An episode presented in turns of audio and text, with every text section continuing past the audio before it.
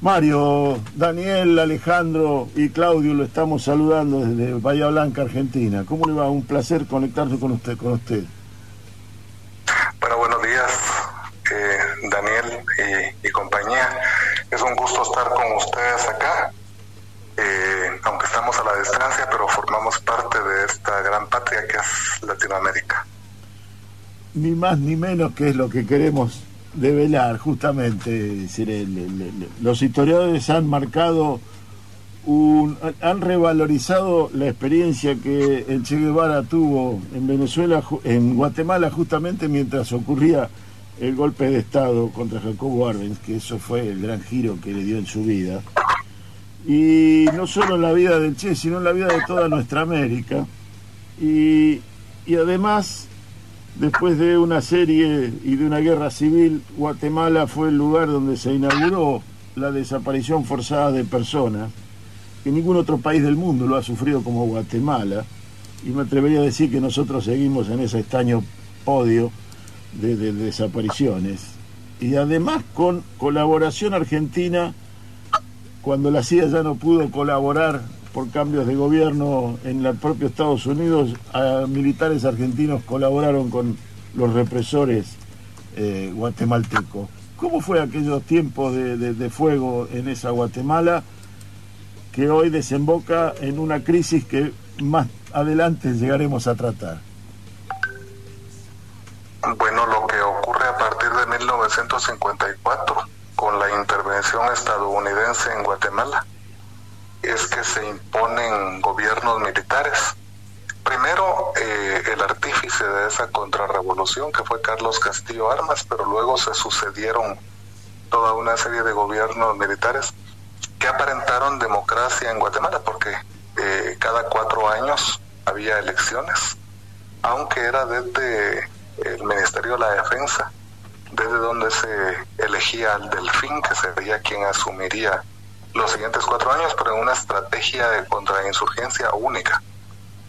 Eh, tuvimos presencia estadounidense en Guatemala durante los primeros años, luego se retiraron porque no tuvieron necesidad de estar eh, acá debido a que el, ejército se había plegado totalmente a sus intereses, se había convertido en un ejército de intervención, así que no era necesario que hubiera tropas gringas acá, se retiraron y eh, en, alguna medida eh, creo yo que eso desencadenó mucho rechazo dentro de las mismas filas militares a esta acción entreguista de parte del ejército y un grupo de oficiales jóvenes en 1960 eh, que habían sido entrenados en, en Estados Unidos en estrategias de contrainsurgencia se sublevaron intentaron derrocar a ese gobierno y fueron ellos los creadores de un movimiento revolucionario armado en 1960. Eh, y eso daría inicio al, conflicto interno armado en Guatemala. Un conflicto armado interno que duró casi cuatro décadas y que provocó eh, que se incrementaran esas violaciones a los derechos humanos que tanto daño causaron. Guatemala eh, tiene 45 mil casos de desaparición forzada. Eh, un periodo prolongado, o sea, no, no fue como en Argentina, que fue un corto periodo de tiempo que tuvieron 30 mil desaparecidos. Eh, nosotros tuvimos 45 mil desaparecidos durante 27 años, de 1966, de marzo de 66 a octubre del 93, o sea, fue un periodo más prolongado, pero bueno, fueron varias generaciones las afectadas por esa persecución terrorista prácticamente desde el Estado que provocó todas estas estos casos de desaparición. Pero además no eran solo los desaparecidos, sino también que el ejército estaba matando personas. Se estima que además de estos 45 mil casos de desaparición, al menos 150 mil personas perdieron la vida en masacres, ejecuciones extrajudiciales individuales. Eh, entonces, el, daño que, se, que sufrió la población, una población pequeña además en aquel momento. Ahorita somos 18 millones, pero durante ese periodo éramos alrededor de 7, entonces sí fue eh, un, sufrimiento bastante grande. La mayoría, en, Guatemala se puede casi asegurar que no hay una sola familia, ni una sola, que dentro de sus integrantes no tenga a una persona muerta como consecuencia del terrorismo de Estado o desaparecida. Prácticamente todas las familias fueron afectadas, incluyendo familias de militares, porque había militares que algún familiar suyo era sospechoso de ser de la guerrilla y, otros militares lo desaparecían. Y a pesar de que este militar que era familiar de esa víctima intercedía y, pedía que lo liberaran, no, no, no accedieron. En Guatemala, personas que fueron capturadas ilegalmente desaparecidas no fueron liberadas. No hay mucho testimonio acerca de qué fue lo que pudo haber ocurrido en las cárceles clandestinas.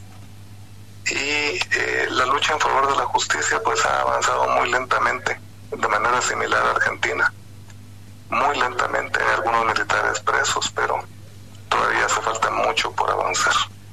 ¿Hubo una especie de, quiebre o de final de un ciclo de terrorismo de Estado o de, la formalidad del terrorismo de Estado? No sé si transmito la idea, no son las palabras correctas, porque el terrorismo de Estado no puede ser formal, pero que fue la misión de paz y los, los acuerdos de paz eh, en el que el grupo Contadora tuvo una importante actividad. ¿Estoy en lo cierto? Sí, así es.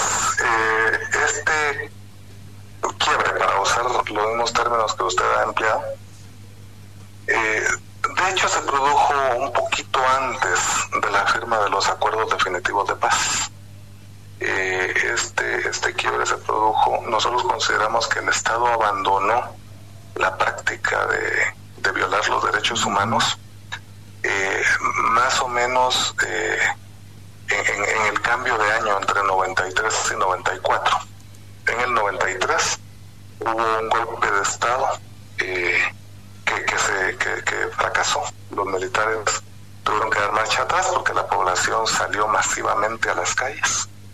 entonces, para no convocar a elecciones, para que no se concretara el golpe de Estado, se designó a un nuevo presidente y el presidente el que se designó era el ombudsman del momento.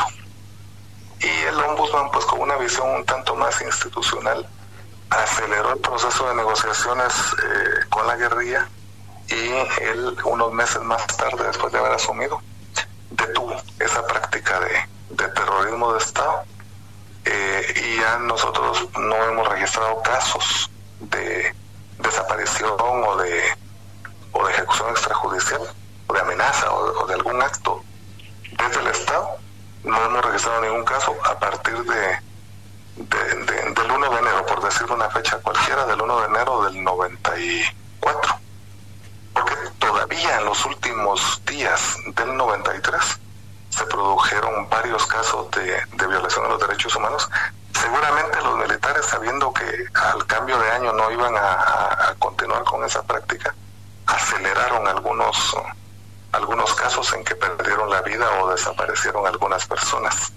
Eh, pero eso fue muy importante. Y la paz firmó hasta el 29 de diciembre del 96, o sea, todavía tenía que pasar casi tres años para que se firmara la paz. Y eh, respondiendo a, lo que decía del grupo de contadoras, ahí se inició este proceso eh, eso dio lugar a, que hubiera reuniones en un pueblo que queda donde hacen frontera Guatemala, El Salvador y Honduras. Este pueblo mm. es un pueblo que es eh, muy, ahí hay un Cristo que es muy venerado en toda esta región. Eh, dicen que hace milagros. en un lugar que se llama Esquipulas y entonces ahí se inició a través de una serie de acuerdos el proceso de impulsar la paz en la región. bueno, eh, se, intensificó ese proceso en Nicaragua. Honduras no había tenido mayor conflicto. El Salvador firmó la paz en el 92 y en el 96 se firmó en Guatemala. Reconocer que fue un proceso serio en Guatemala, puesto que después de la firma de la paz, ningún guerrillero fue perseguido ni muerto, y tampoco militares fueron perseguidos ni muertos. O sea, eh, por lo menos en temas operativos de guerra, se cumplió. En temas sustantivos de erradicar las causas que dieron origen al conflicto armado, eh, no se cumplió. Ahí eh, se avanzó un poco en temas sustantivos de las negociaciones, pero eh, hace falta todavía eh, muchísimo. Y estamos hablando de que han pasado ya 24 años en unos días y los acuerdos que podrían haber transformado totalmente al Estado de ser un Estado autoritario a un Estado democrático todavía están pendientes. En, Guatemala también hubo, hay, un otro punto más a favor de, de, los pueblos en Guatemala. Si el grupo Contadora, quiero decir, aquí en la Argentina al presidente Alfonsín le costó grandes debates internos, locales y tuvo que pagar un, un costo que lo pagó que lo pagó con gusto, creo, don Ricardo, y fue eh, hacer que la Argentina participe del grupo Contadora, que en aquel entonces estaba contra el interés del Departamento de Estado. Eh, pero hubo algo, además, en, los juicios que después se llevaron adelante en, contra los delitos, de lesa humanidad, y es que por primera vez eh, hay un dictamen este, acusatorio o condenatorio por violencia de género, o con características de género en la represión guatemalteca. ¿Tiene algo para agregarnos a esto? Bueno, sí. Eh, yo quiero decirles que hubo necesidad de esperar muchos años para que la justicia empezara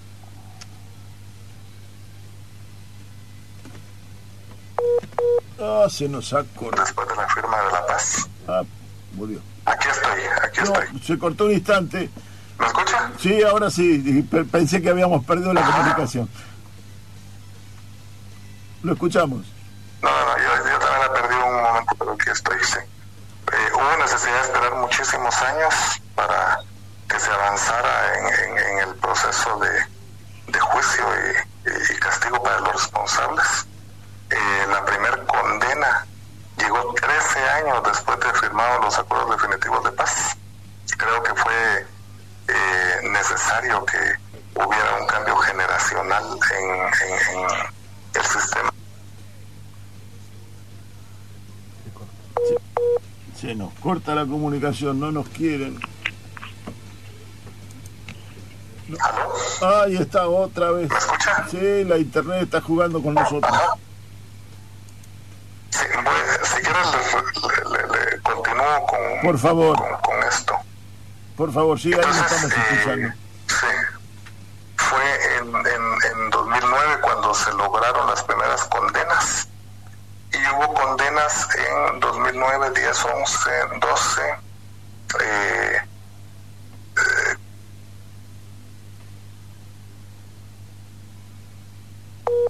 Pero caramba. Ahí.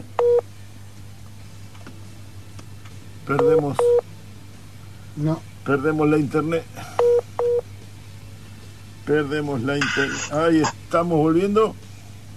Aquí estoy. Ahí está, se, la, corta internet y vuelve a conectarse. Estábamos con las condenas. Me he acercado, me he acercado aquí al, al, aparato de internet. Espero que esto permita que terminemos. Eh, entonces le estaba diciendo que fue hasta 2009 cuando se logró que se, se, se, logra, se, alcanzaron las primeras condenas contra responsables de violar los derechos humanos. Y entre 2009 y 2013, eh, no recuerdo muy bien si 13 o 12, pero hasta ahí eh, hubo un avance significativo. Luego inició el retroceso. Eh, tenemos ahora un organismo judicial cada vez más plegado a los intereses de quienes promueven impunidad y eso hace que avancen juicios contra responsables de violaciones a los derechos humanos o narcotraficantes que aquí en Guatemala están como muy relacionados entre sí. Eh, pero eh, sobre el, juicio, los juicios que hay contra, contra mujeres, un juicio eh, logró, se en un juicio se logró una condena eh, hay varios juicios más abiertos, pero no han avanzado como uno quisiera. Este caso en el que hubo condena por, utilizado a las mujeres como, como objetos, ¿verdad? Como instrumentos casi. Es conocido como Sepursarco lugar en que estaba el destacamento militar, en que usaron a las mujeres de esta manera. En este Sepurcerco, eh, las mujeres eh, fueron eh, casi esclavizadas por los militares, fueron llevadas al, destacamento militar, obligadas a convertirse en, casi quienes se encargaban de toda la limpieza, pero además obligadas a, voluntariamente estar sexualmente con, con, los oficiales de, de, este lugar eh, y de manera, no digo voluntaria, sino más bien obligatoriamente estar con ellos. Eh, todo esto pues fue ventilado en un juicio, hubo varias condenas. Eso motivó a que se abrieran otros eh, juicios contra militares por ese tipo de hechos que se produjeron en otros destacamentos y bases militares, pero los otros ya han avanzado mucho menos que, que, este, en el que se logró la condena. En Guatemala, eh, yo no sé cómo, si también ocurrirá en otros países, pero en Guatemala han surgido una serie de organizaciones sociales eh, que, favorecen, que promueven eh, el, odio, que favorecen la impunidad, que están muy vinculadas con, con esos militares que violaron los derechos humanos y que están atacando permanentemente a cualquiera que, que clama porque haya justicia. Eh, estos grupos se han encargado de desprestigiar y desacreditar a las mujeres víctimas de saco, eh, ya con posterioridad a la condena, y han clamado eh, a, través de redes sociales señalando que, que fue un montaje y que todo es falso, que lo único que buscaban era algún tipo de notoriedad de estas mujeres. entonces, sí es un poco complicado esto que, que, está ocurriendo en, el país en la actualidad.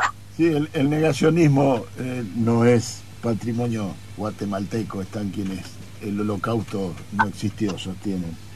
Lo quiero traer, don Mario, a la actualidad. Hoy estamos ante una Guatemala con un conflicto institucional que lo vemos grave no imagino una salida a él. Hay una comisión de las naciones, de la, de la OEA, de la Organización de Estados Americanos, reunidos con el presidente y una convocatoria a una nueva marcha en el día de hoy eh, en Guatemala que reclama la renuncia del presidente Yamatei. ¿Cómo es la situación institucional hoy de, Guatemala en este eh, conflictivo, eh, con un conflicto tan grande, tan significativo? Bueno, eh, de manera sorpresiva, a instancias del presidente de la República, eh, Almagro manda a esta comisión de la OEA para que elabore un informe in situ sobre lo que está ocurriendo en Guatemala. Eh, el presidente ha argumentado que hay intentos de romper el orden institucional en el país. Eh, cuando ha sido el mismo presidente el que ha promovido violencia contra los manifestantes. Ha sido el mismo presidente el que ha incurrido en prácticas poco transparentes. Desde la presidencia de la República, por ejemplo, que ministros gasten eh, sin ningún límite, aduciendo que es a favor de las víctimas del COVID. Eh, no hay cuentas no hay ninguna transparencia. Y además, eh, el presidente ha creado puestos para personas muy allegadas a él, amigos cercanos, en donde devengan altos salarios, eh, poniéndolo en dólares, 7 mil dólares, por ejemplo, por, por algún puesto para personas no calificadas. Eh, todo esto ha generado mucho malestar entre la población y la población decidió salir hace una semana a manifestar pero al parecer, por lo que se ha investigado posteriormente, el presidente de la República tenía ya preparado eh, todo, todo, todo un esquema de infiltración de las manifestaciones eh, para provocar desde dentro de las manifestaciones hechos de violencia que justificaran a la policía intervenir violentamente contra los manifestantes.